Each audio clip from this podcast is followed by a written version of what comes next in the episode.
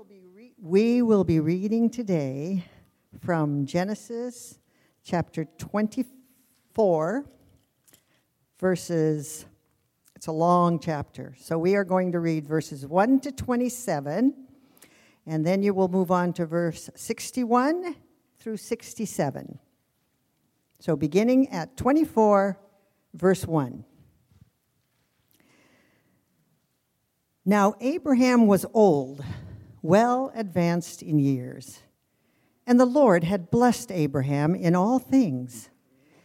And Abraham said to his servant, the oldest of his household, who had charge of all that he had, Put your hand under my thigh, that I may make you swear by the Lord, the God of heaven and the God of earth, that you will not take a wife for my son from the daughters of the Canaanites, among whom I dwell, but will go to my country and to my kindred, and take a wife for my son Isaac. The servant said to him, Perhaps the woman may not be willing to follow me to this land. Must I then take your son back to the land from which you came?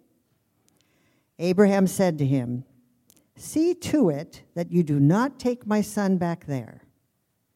The Lord, the God of heaven, who took me from my father's house and from the land of my kindred, and who spoke to me and swore to me, To your offspring I will give this land. He will send his angel before you, and you shall take a wife for my son from there. But if the woman is not willing to follow you, then you will be free from this oath of mine. Only you must not take my son back there.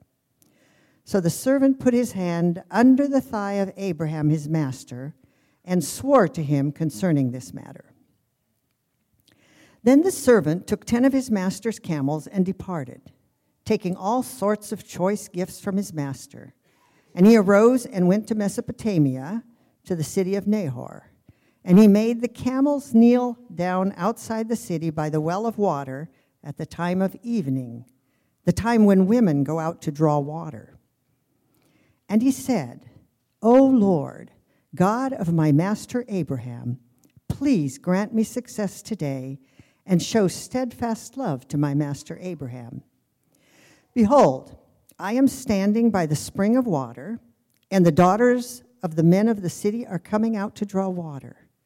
Let the young woman to whom I shall say, Please let down your jar that I may drink, and who shall say, Drink and I will water your camels. Let her be the one whom you have appointed for your servant Isaac. By this I shall know that you have shown steadfast love to my master. Before he had finished speaking, behold, Rebekah, who was born of Bethuel, the son of Milcah, the wife of Nahor, Abraham's brother, came out with her water jar on her shoulder. The young woman was very attractive in appearance a maiden whom no man had known. She went down to the spring and filled her jar and came up. Then the servant ran to meet her and said, Please, give me a little water to drink from your jar. And she said, Drink, my lord. And she quickly let down her jar upon her hand and gave him a drink. When she had finished giving him a drink, she said, I will draw water for your camels also, until they have finished drinking. So she quickly emptied her jar into the trough and ran again to the well to draw water, and she drew for all his camels. The man gazed at her in silence to learn whether the Lord had prospered his journey or not. When the camels had finished drinking, the man took a gold ring weighing a half shekel and two bracelets for her arms weighing ten gold shekels and said, Please, tell me whose daughter you are is there room in your father's house for us to spend the night? She said to him, I am the daughter of Bethuel, the son of Milcah, whom she bore to Nahor. She added, We have plenty of both straw and fodder, and room to spend the night.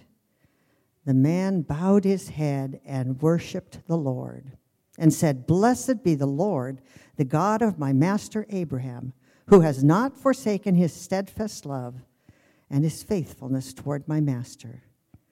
As for me, The Lord has led me in the way to the house of my master's kinsman.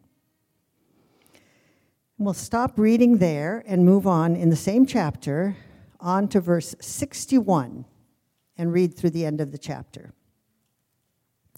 Then Rebekah and her young women arose and rode on the camels and followed the man. Thus the servant took Rebekah and went his way. Now Isaac had returned from Beer Lahairoi and was dwelling in the Negeb. And Isaac went out to meditate in the field toward evening. And he lifted up his eyes and saw, and behold, there were camels coming. And Rebekah lifted up her eyes, and when she saw Isaac, she dismounted from the camel and said to the servant, Who is that man walking in the field to meet us? The servant said, It is my master. So she took her veil and covered herself. And the servant told Isaac all the things that he had done. Then Isaac brought her into the tent of Sarah his mother, and took Rebekah, and she became his wife, and he loved her. So Isaac was comforted after his mother's death. This is the word of the Lord.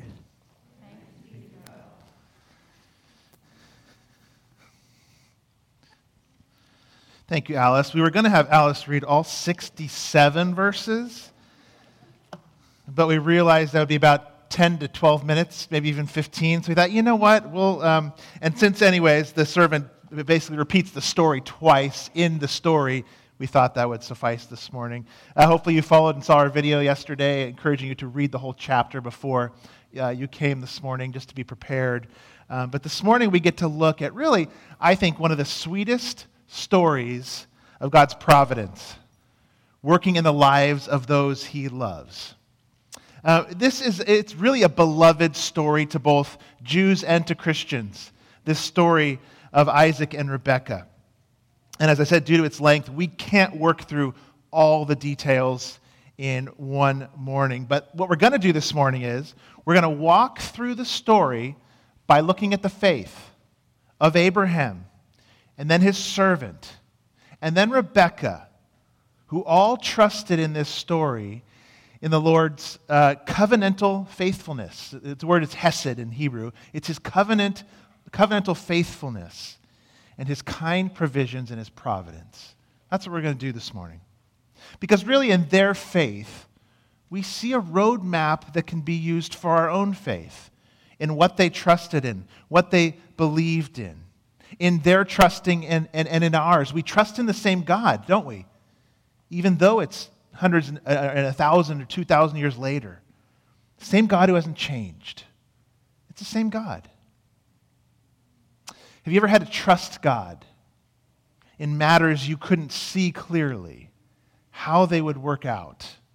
Of course you have. These three characters can relate to you. Have you ever been asked to obey when you didn't see clearly, but it just looked too hard what you were being asked to do? Of course you have. These three characters can relate to that as well.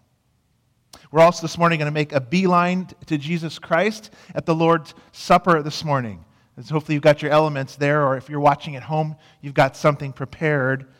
Jesus, the one who truly trusted in the Lord's covenantal faithfulness and his kind provisions and his providence on his rescue mission to earth. We're going to make a line there as well this morning. You know, even in their best moments, even their best moments of Abraham and Rebekah and this servant, they're nothing in comparison to Christ. And their faithful obedience was really only made possible by Christ. So let's begin this morning. Because this is such a story of providence, is the word this morning. Much like the book of Ruth, if you remember the story, uh, we did a, a year or two back. Let's begin by defining what providence is because it's such a big theme of this morning's message. It's timely that I just received in the mail this door stopper. Actually, it's a book, but it could be a door stopper. Um, a, a new book by John Piper entitled Providence. Just the one word Providence. Um, clearly, this is a topic we can't exhaust in five minutes of a sermon today. You see an entire book was written on this. But it's so important for our story today and ultimately for your life. This idea of providence. We have to pause just for a moment here this morning. Now, providence is not a word used necessarily in the Bible, but it's more a reality presented. It's not a word that you hear. You're not going to have that word presented, but it's a reality, just like other words in the Bible. The, the word Trinity is not in the Bible. The word actually discipleship actually isn't in the Bible. Disciple is. The word evangelism really isn't. The word charismatics isn't. All words not used, but pointing to biblical realities that are there nonetheless, like the word providence. And I realize uh, this morning I'm kind of giving you a definition before we get to see it in action in the story, but I think clarity up front is good so we know what we're looking at. So here's a couple definitions to help us understand providence. It's uh, from Piper's new book. I did not read the whole thing this weekend, just the intro in chapter one, as it tied into such a big theme of this passage. But here's just a couple short definitions he gives. First one's this Providence is God's purposeful action. Pretty, about as simple as you can take that. It's his purposeful action. Or he says that a little more thoroughly the act of purposely providing for and sustaining and governing the world. It's his act of, of, of seeing to it, of, of taking care of it, of acting in and, and through all things to accomplish his purposes. You know, we saw a perfect example of this. A perfect example a couple weeks back in Genesis 22. We talked about the sacrifice of Isaac. Do you remember that? A couple weeks back. It's actually the first time providence is talked about openly in the Bible. Genesis 22, when Abraham said, God will provide for himself the lamb for a burnt offering, my son. So they went, both of them together. It's when he was going to sacrifice Isaac. And he says, God will provide for himself the lamb. The term there, the word there, provide, in this verse, literally translates in Hebrew to see. To see. Think about your eyes, to see something. So, really, what it literally says is there God will see for himself the lamb. But basically, every translation translates it as provide, not to see. God will not see him for himself the lamb. God will provide for himself the lamb. Almost every translation. Why is that? Because I believe that Moses wants to communicate that whenever God is looking, whenever God is seeing with his eyes, he's acting, he's working, he's governing in providence. He's never a passive seer, in other words. He's always acting when he's seeing. Piper said something similar to this in this book. It's his last quote from him this morning. He said, in other words, re- referring to this verse, there's a profound theological reason why God's providence does not merely just mean just his seeing, but rather his seeing to it. When God sees something, he sees to it. Evidently, as Moses wrote Genesis 22, God's purposeful engagement with Abraham was so obvious. There it is, purposeful engagement. So obvious that Moses could simply refer to God's perfect seeing as implying God's purposeful doing. He does it. His seeing was his seeing to. His perception implied provision, his providence. God's purposeful action that's providence. And it's all over this story this morning. Providing, sustaining, governing the world is another term for it. Where God sees, he does. He acts. Doesn't this sound like a trustworthy God? One you could find peace in? That wherever He's looking in your life and seeing, He's acting and working on your behalf. That's why it matters this morning that we define this up front and why this story lays this out for us so clearly. It matters because your life is not fated, even in God's sovereignty and providence. Your life is not up to chance either. It's not a random conglomeration of meaningless, meaningless successive events. It's not that. the world might tell you that. No, where he is present, he's acting through all things and all circumstances, which is challenging because a lot of our circumstances are really hard, aren't they? And really challenging. Well, one more quick definition. This one's a bit more complex, but I think it's helpful for us. Uh, you know, some of it's like, give me the two words that summarize this. Some of us like a little more detailed. Here's one from the Heidelberg Catechism the Almighty, everywhere present power of God, the defining providence, whereby, as it were, by his hand he still upholds heaven and earth with all creatures, and so governs that herbs and grass, rain and drought, fruitful and barren years, meat and drink, health and sickness, riches or poverty, indeed, all things come not by chance in your life, but by his fatherly hand. Imagine if those two last words were left out. But it comes by his fatherly hand. Just a more complex way of saying God's providence is God's purposeful action in your life. But I love that def- definition, as I said, because it puts in there fatherly hand. Because the one who providentially rules all things treats his children like a father, the best father, a loving father. Well, obviously, like I said, we're just scratching the surface of what providence is. But let's take a look now. We'll get to see it in action now. Sometimes, action of what we're talking about, you get a better idea of what it is. As we look at the three main characters in God's providence as we work through this story now of Isaac and Rebekah, and in each of them, we're going to see elements of their faith that have to be, have to be motivated by a belief in God's providence. How otherwise could they act the way they do and say the things they say unless Abraham, his servant, and Rebekah believe this thing we're talking about today, providence? Let's start with Abraham. Abraham, in faith, this morning in our story, he seeks to pass on the promises, obeying in what he knows and trusting in God in what he doesn't know.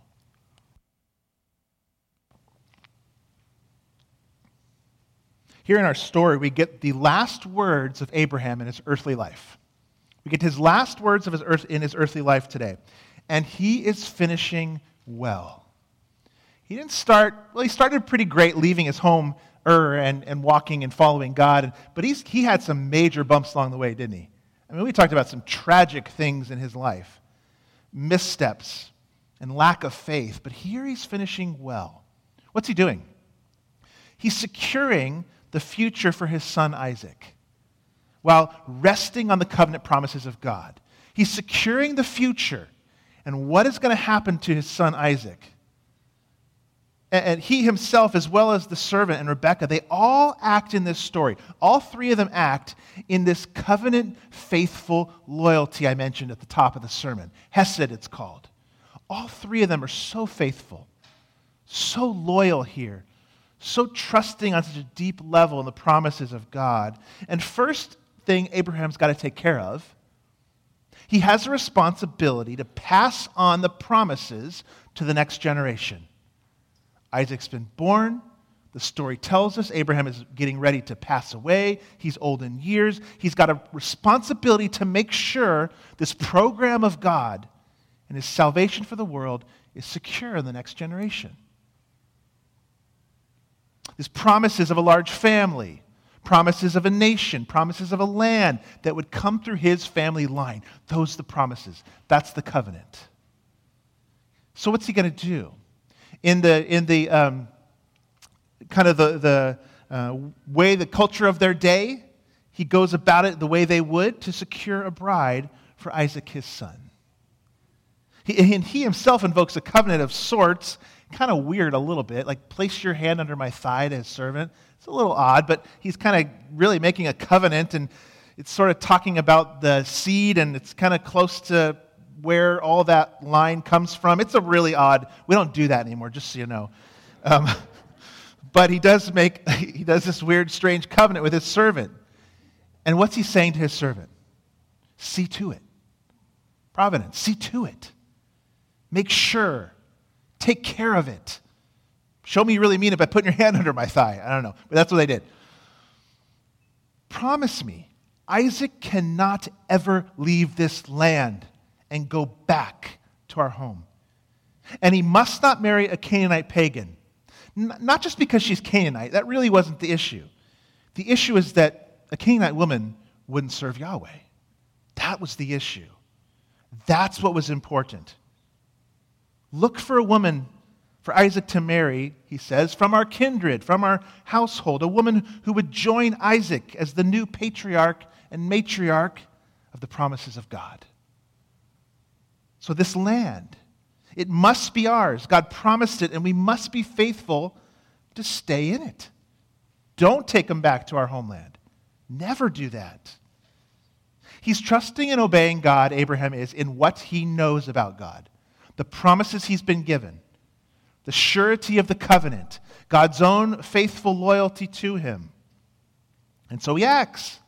He does whatever he can to secure this, whatever he can in his human power to pass this on, to make sure it sticks with Isaac and his family. I love Abraham's concern for the coming generation, the generation behind him.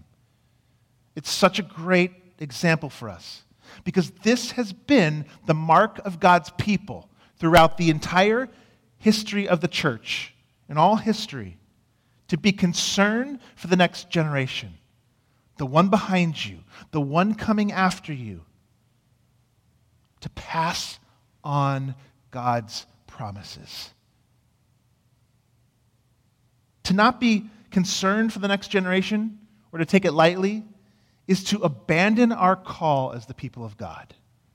It's to throw it to the wind each and every one of us, everybody in this room now, this is, uh, you can't say that very often. I'm saying it here. Every one of us in this room, down to the last one of us, has some responsibility in our church and in your own homes to prepare the next generation for living out their faith, our faith, to pass it on. Even if the only thing you ever do is pray for the next generation, you've got a role to bring them to Jesus, to show them his gospel, his new covenant, as Abraham did with his son, passing on the promises that had been made to him. And fathers, grandfathers, like Abraham here, you and I have a unique responsibility to raise them in the context of a gospel life giving community, to do everything you can in your power to pass it on. And if we don't, we will be accountable to God for that. And we thank God, even in the midst of that, for godly mothers and grandmothers, where in some situations they stepped in where dad wouldn't. But dads, we get to. We get to. You don't have to, you get to be part of passing on what we have to the next generation. But guess what? If you don't have it, you can't pass it on. And all of us are called to this in some way. You can't pass on what you don't have yourself. And not just to children, but older men and women in our church. Who are the younger adults in your life, in your church, in your family that you are part of passing on the faith to. There, there's a paradigm shift here that we need, Bethany Church. There's a paradigm shift we have to have, Bethany Church. That's a big, that's a big statement to say. That each and every one of us have to see ourselves as ministers of the gospel. Every person in this room, if you've trusted Christ, you have to see yourself as a pastor of the gospel a minister of the gospel, if you have that gospel. It's not just the hired hands, it's not just the ministry staff or the elders or deacons and deacons, deaconesses. It's a paradigm shift. You have been called to pass on the promises of God, but you have to know them yourself to pass them on, and you've got to be involved deep enough in a community where you actually have opportunities to pass them on. In your family, and in the church. So Abraham does that. He plans what he can But where he can't see, what does he do? He trusts the providence of God. Look at verse 7 and 8 with me again of that massive chapter 24. Uh, we start second half of 7, chapter 7. Uh, the promise is, To your offspring I will give this land. And Abraham says, He will send an angel before you, servant, and you shall take a wife for my son. But if the woman's not willing to follow you, then you'll be free from this oath of mine. Only you must not take my son back there. Abraham's final words in, recorded in his lifetime are a simple trust in the providence of God. This, this so uh, a pivotal character in the Bible. His final words are just a simple trust in the providence of God. God will provide. Servant, his angel, my, his angel will go ahead of you. So go. Abraham believed that God and his providence had already ordained this turn of events that would take place, and that even though he couldn't see it, he couldn't know how it would work out, he didn't doubt the power of God to work, to see to it, providence. And as we see, God does. And, and as he does in the story, when the servant goes to the well, there's no earth shattering miracle, is there? The laws of nature are not suspended, but God just works through the natural, normal events of daily life. That's providence. He works his providence, as J.I. Packer says about the life of believers in providence. He says, Believers are never in the grip of blind forces, fortune, chance, luck, fate. All that happens to them, he goes on, he says, is divinely planned. And each event comes as a new summons to trust and obey. That old Sunday school song, Trust and Obey. It got it right. and that's what Abraham does. And how his story wraps up. And this is huge for us. It's placed here at the end of Abraham's life, this simple trust in the providence of God, to encourage us that all of life works this way. All of life. And not just Abraham's because he was some special man of God, yours too. God's providence. God providently ordaining and directing your day to day events of your life. Sure, there are a lot of questions with this, and this complex, and how does it all work out? There's so much to talk about with that. But the truth is here, the truth is present. The theme of this story is meant to bring this right to the surface for us. Now, that doesn't mean you're a fated robot. We sometimes say, some people say, well, if God ordains everything, I'm just a robot. Do I really matter what I say, what I do? No, no, no. The Bible also teaches that even though God ordains all things, you also make real, meaningful choices that have an impact in this world that you'll be accountable to God for. How those two things come together in the grand scope of eternity, the Bible doesn't give us that answer, but it's there. You are responsible for everything you do and every act you make. It's clear in the Bible. And yet, at the same time, the Bible says God ordains all things and works through all things, everything. But what a magnificent comfort to know, even if you can't work out every final detail, that the kind hand of a Heavenly Father is directing your life. But comfort. What a magnificent comfort to know that. You know who else knew it in this story? Abraham's servant. What an interesting guy. He's been called one of the most interesting minor characters in all of the Bible. We don't even get his name, do we?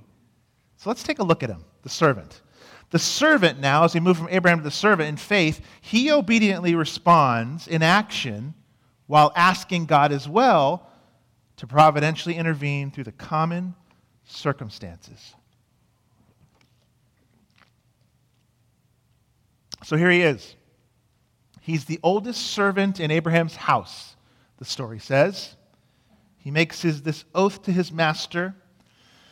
And it's possible, we don't get the name, but it's really possible this guy, remember this name, Eleazar of Damascus? He showed up a little bit earlier in the story when Abraham and Sarah were fretting and freaking out. We've got no heir to give everything to. It's going to be my servant, Eliezer of Damascus, Lord.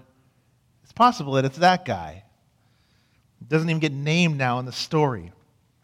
If it is him, he was at one time going to be the heir to a great fortune. Now imagine the loyalty and faithfulness he is showing now that he's no longer the heir, and now he's to go and provide for the new heir who took my place, Isaac. Think of the loyalty this man shows. No bitterness, just quick, obedient action. He's an incredible character. We don't know his name, but we do realize the importance of this venture he's to go on. Do we? I hope we do. Do we? Do you realize that? Let's, let's revisit that because it's so important. Back to Genesis. Way back in, we did a first series on Genesis beginnings. Do you remember this? Genesis 3.15. I will put enmity between you and the woman, and between your offspring and her offspring. This was God's words. He shall bruise your head, and you shall bruise his heel. Do you remember God was making that promise to Satan and to Adam and Eve that someone would come, Eve, from your line that's going to crush Satan. And Satan, someone's going to come from this woman's line that's going to crush you. Is, is, do, do we understand why there's been such a, a conflict between Satan and humanity for all of history? It goes right back here, right to this. This is the promised line of the seed we've talked about that the Messiah, a Savior, is going to come from this woman's family line. This offspring would crush Satan. So, this unnamed servant is tasked to go and find the great grandmother of Jesus. Do you see why this is important? I mean, it was great, great, great, great, but I don't even want to think through that. The great grandmother of Jesus. That's how important this mission is. And what faith he shows as he goes. I love his prayer because, again, it shows a man who absolutely trusts in the providence of God.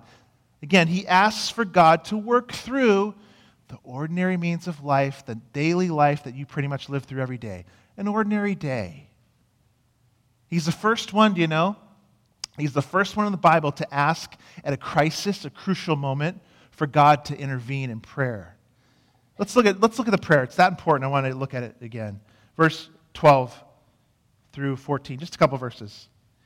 Here was his prayer. And he said, O Lord God my uh, of my master Abraham, please grant me success today and show steadfast, there's that steadfast love to my master Abraham. Behold, I'm standing by the spring of water, and the daughters of men of the city are coming out to draw water. Let the young woman to whom I shall say, Please let down your jar that I may drink, and who shall say, Drink and I will water your camels, let her be the one whom you've appointed for your servant Isaac. By this I shall know you have shown, there it is again, steadfast love to my master. He doesn't say, Lord, put a glowing halo of light around her. Let her shine in a way that I just, I, I, just will know. No, he just says, you know what, God? Let her be a kind and hardworking woman for my master Isaac. Now, it's an exact demand, isn't it? He says, uh, I will say this, she will say this. It's exact, but it's just, again, a normal part of the day. Let her be at the well. I'll say something at the well. She'll say something back to me. Lord, let this be the one you've chosen for him. He's absolutely acting in obedience while trusting God to intervene in his providence. See to it, God. Make it so. Make it happen. And what do we see? I don't know if you saw the similarities, much like the story of Ruth, where all of a sudden Boaz just happens to come along and Ruth just happens to be in his field and they happen to be Kin's uh, uh, family. Here comes Rebekah. She comes along.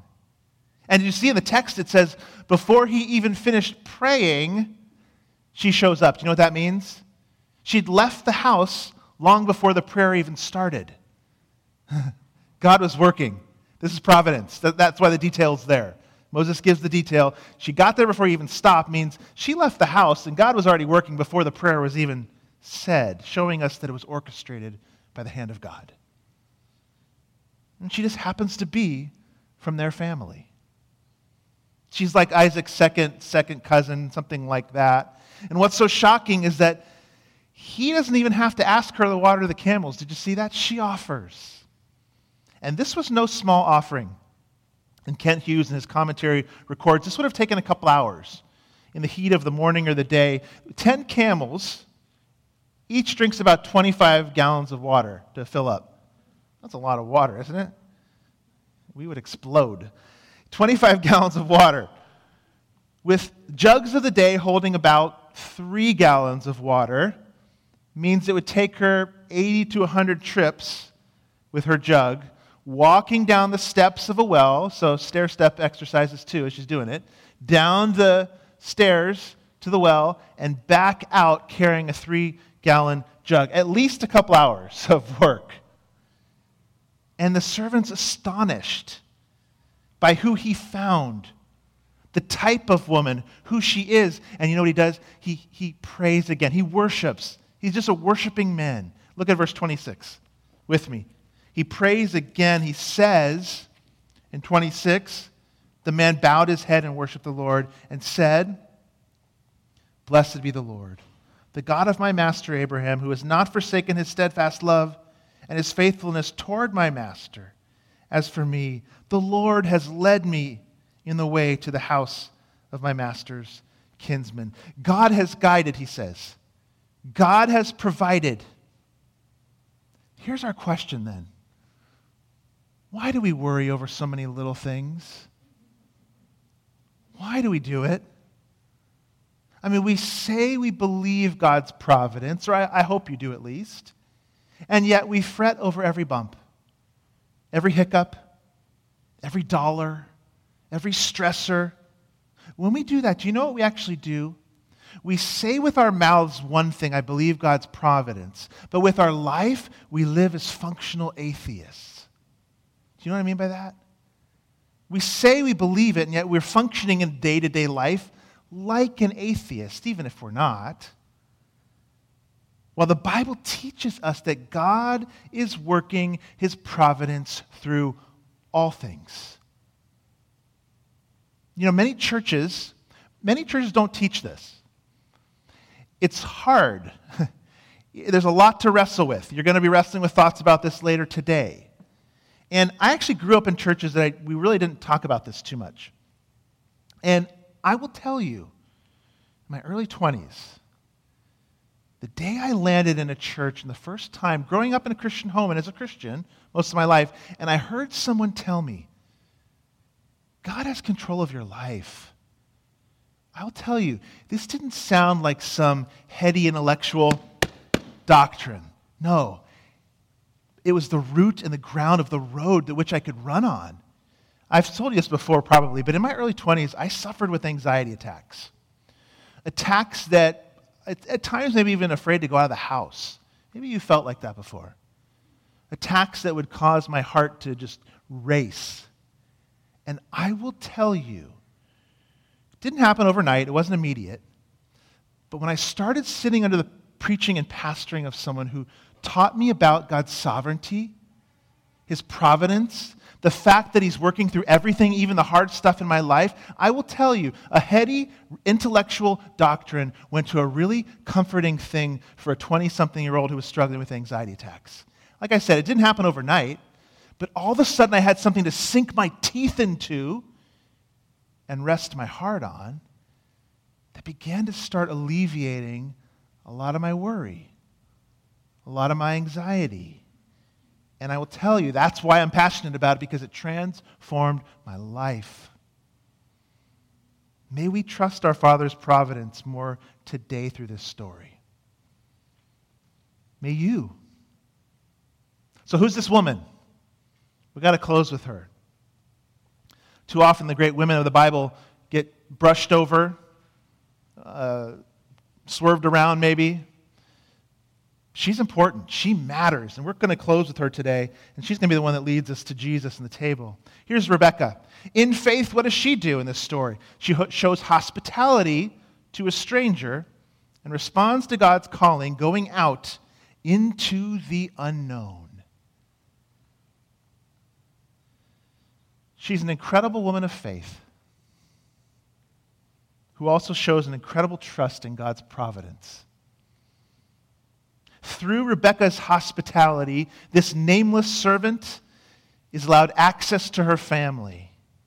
And in particular, her brother Laban, who's going to show up in our next Genesis series as a bit of a scoundrel. We know from our other stories, Laban's a lover of money. He's a lover of things, possessions, and money.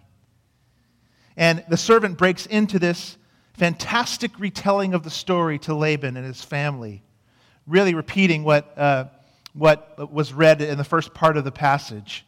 He breaks into this fantastic retelling of all these providential actions that have brought him here to Laban's doorstep, Rebekah's home.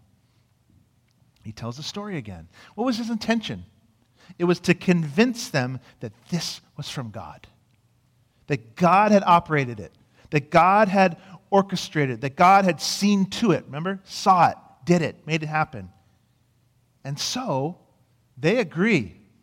Laban's response, he just kind of says it and that's it. He shuts his mouth. Look at verse 50 of 24. Then Laban and Bethuel answered and said, The thing has come from the Lord. We cannot speak to you, good or bad. Behold, Rebekah is before you. Take her and go, and let her be the wife of your master's son, as the Lord has spoken. And there was no arguing. This is from God, he basically says. I can't say one way or another. Can't say good or bad. It's just clearly from God. So, Rebekah, she can go. There's no arguing. There was no way to mistake it. This was providence. This is providence. So, is the word in this story providence? No. But that doesn't matter. The concept, it's there. We have a word for it because we got to communicate in our language. But it's there. Providence. This is purposeful action of God, as we read this earlier. This is the act of purposely providing for, sustaining, governing the world. And it absolutely amazed the room of people. They were blown away. Behind the everyday occurrences of a well and a bucket of water and some stinky camels God secured the family line for the Messiah. Providence. But Rebekah as well should not be overlooked. Here we have a young girl. Think about her now. She's asked to leave behind her familiar home, walk away from it. They try to keep her there a little longer. And thank the Lord that the servant had the wisdom to say, no, we need to go now. When we find out who Laban is, that would not have gone well, I can guarantee it, if he let her stay another 10 days. She wanted to go, though, too. She's asked to respond to a request to marry a man we don't think she's ever met. And doesn't seem like it when she says in the story, Who's that guy over there in the field? She's asked to go off to a strange life in another land. She's responding to go out to a call of God, out into the unknown. And by doing so, she's the other side of that incredible venture the servant had for his ma- or Abraham had for his servant. She's the answer to carry on the Abrahamic line. She's called in to God's program. She's brought in to this, this, this, this mission of salvation to bring the Redeemer to the world. That's a pretty big mission to be brought into. And what does she do? She steps out in faith. Where she sees and knows, she obeys, and where she doesn't know and can't see, she trusts God's providence too. She goes out into the unknown, much like who else did in our story? Abraham. Much like Abraham did. He stepped out into the unknown and followed the call of God, much like Jesus did too, as he left the Father's side he stepped out into the unknown. He stepped out and followed his father's plan. So here's our challenge then, as we wrap. I know there are moments when you and I are asked to step out into the unknown for God. Maybe you're on a journey that just started this last few months, this last year, last couple years. Maybe it started yesterday. You're asked to step out into the unknown for God, to obey in what you can see and trust in what you can't see. And we have moments like that as a church as well. We got them as individuals, we have them corporately as a church. As we step out, that's our challenge. And I know our response is we're tempted to fret. We're tempted to go to self pity. There's been a lot of that lately. We're tempted to go to just, this is over. It's lost. We're done. We've, we've lost it all. There's just this temptation to worry and anxiety like, man, God's fallen asleep up there. we live like functional atheists. So, how do we face this challenge? Trust the Lord's providence in every circumstance of life, while you faithfully act in obedience with what you can see and what you do know, like Abraham and the servant Rebekah did. But where you can't, you trust in his providence because in the gospel, Christ has done this for you.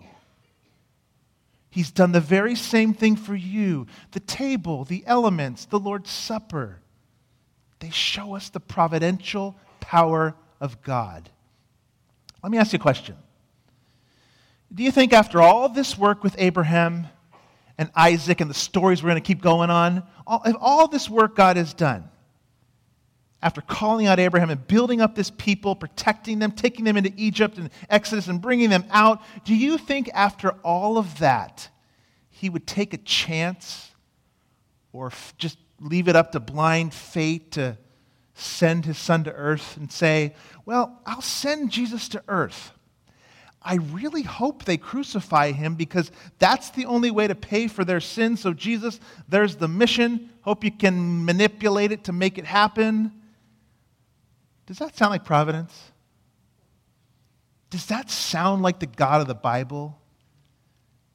And if he was able to work through the evilest act ever committed by mankind to bring about his purposes, can't he do that in the little moments of your life? And in the big moments? The Bible tells us this is the way it happened. Look at Acts 2.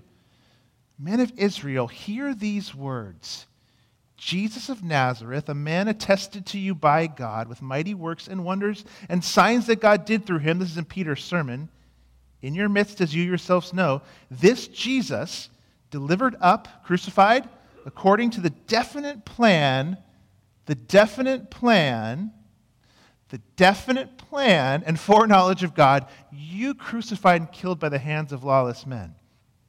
There we have it in one verse. God ordains it, and yet Peter says, But you're responsible.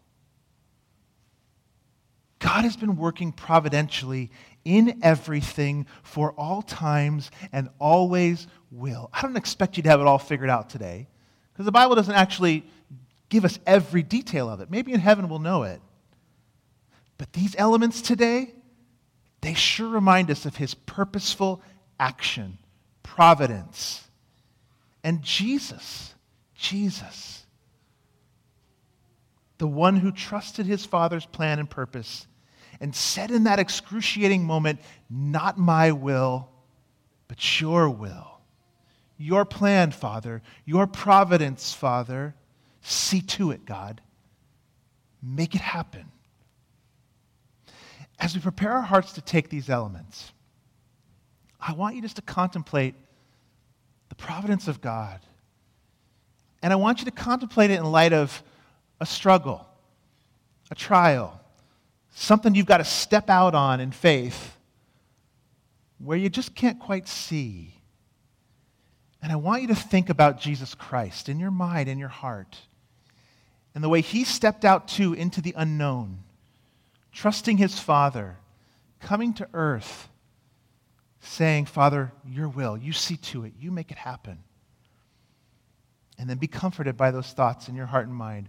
Take a moment and silently prepare as we prepare, remember there's two tabs on this. Top one's for the bread, bottom one's for the juice. If you don't call yourself a follower of Christ today, here's what I encourage you to do. The Bible says if you don't call yourself part of the family, it doesn't really make much sense to take part of the family meal. This is a family meal for those who call themselves part of the family of God. Nobody's going to be looking down to see if you take it or if you don't today. Nobody's going to be judging you, but I encourage you.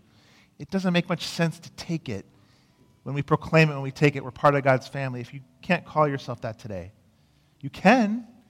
You place your faith and trust in Christ today. That can be today for you. But for all of us, let's take a moment and think through and just spend some time with the Lord.